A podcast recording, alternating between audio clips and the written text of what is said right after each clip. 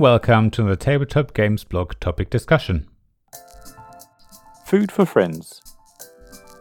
It's been a question that I've tried to tackle a few times before, and that has been ongoing in board game circles for decades, probably. Whether food and drink should be allowed at the board game table. There are many different opinions, and they range from wanting to keep everything pristine to only caring about having fun with friends. Everyone will have to decide for themselves, but in this article, I want to look at a number of possible approaches. This article was inspired by a discussion on my Discord, link in the description below. So let's start at one end, where someone always wants the game to remain pristine. They probably sleeve all the cards, maybe have special inserts to keep everything safe and cushioned, and they generally value their games a lot. It's not surprising given the cost of some games these days, so keeping it in perfect condition means you can possibly sell it later on, maybe even at a profit. In those situations, chances are that having drinks or any kind of food at the table is going to be limited.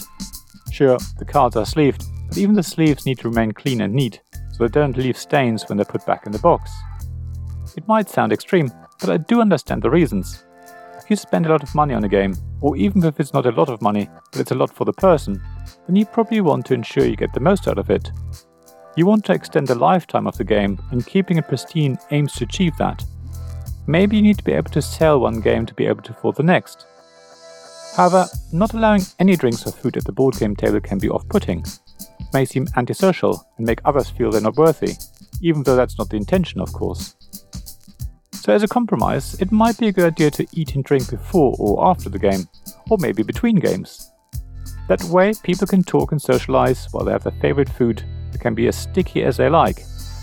Having a break is also a good idea anyway, if the game you're playing requires a lot of focus and isn't conducive to conversation. At the other end of the spectrum, you have people who don't care about their games one bit and only value the social element of playing board games. They don't mind if you have sticky finger food while playing. They don't mind if you spill your soft drink over the table. As long as nobody's intentionally trying to leave as much mess as possible, they accept that accidents happen and don't mind the odd stain on a game board or some sticky cards. They want people to have fun and will have a selection of drinks and food at the board game table for people to help themselves to. It's about being a good host who makes everyone feel comfortable and at home. Drinks and food are just as important as a board game, as long as everyone happily talks and has fun. After all, most people will be careful not intentionally wipe their dirty fingers all over the deck of cards or tip their glass of sugary soda over the fancy game board, The chances are that everything will pass without much of a problem. And if there is a little spillage, then that's fine and not much of an issue. Wipe it off and carry on.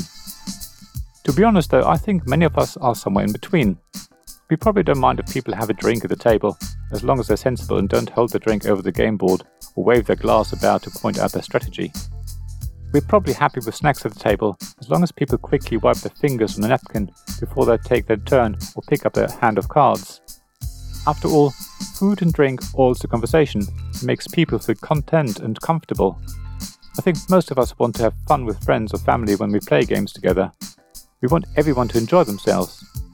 The odd accident here and there isn't a major issue, but maybe let's just remove the stickiest food from the equation and just ask everyone to be sensible. That way we can have fun and enjoy the games as well.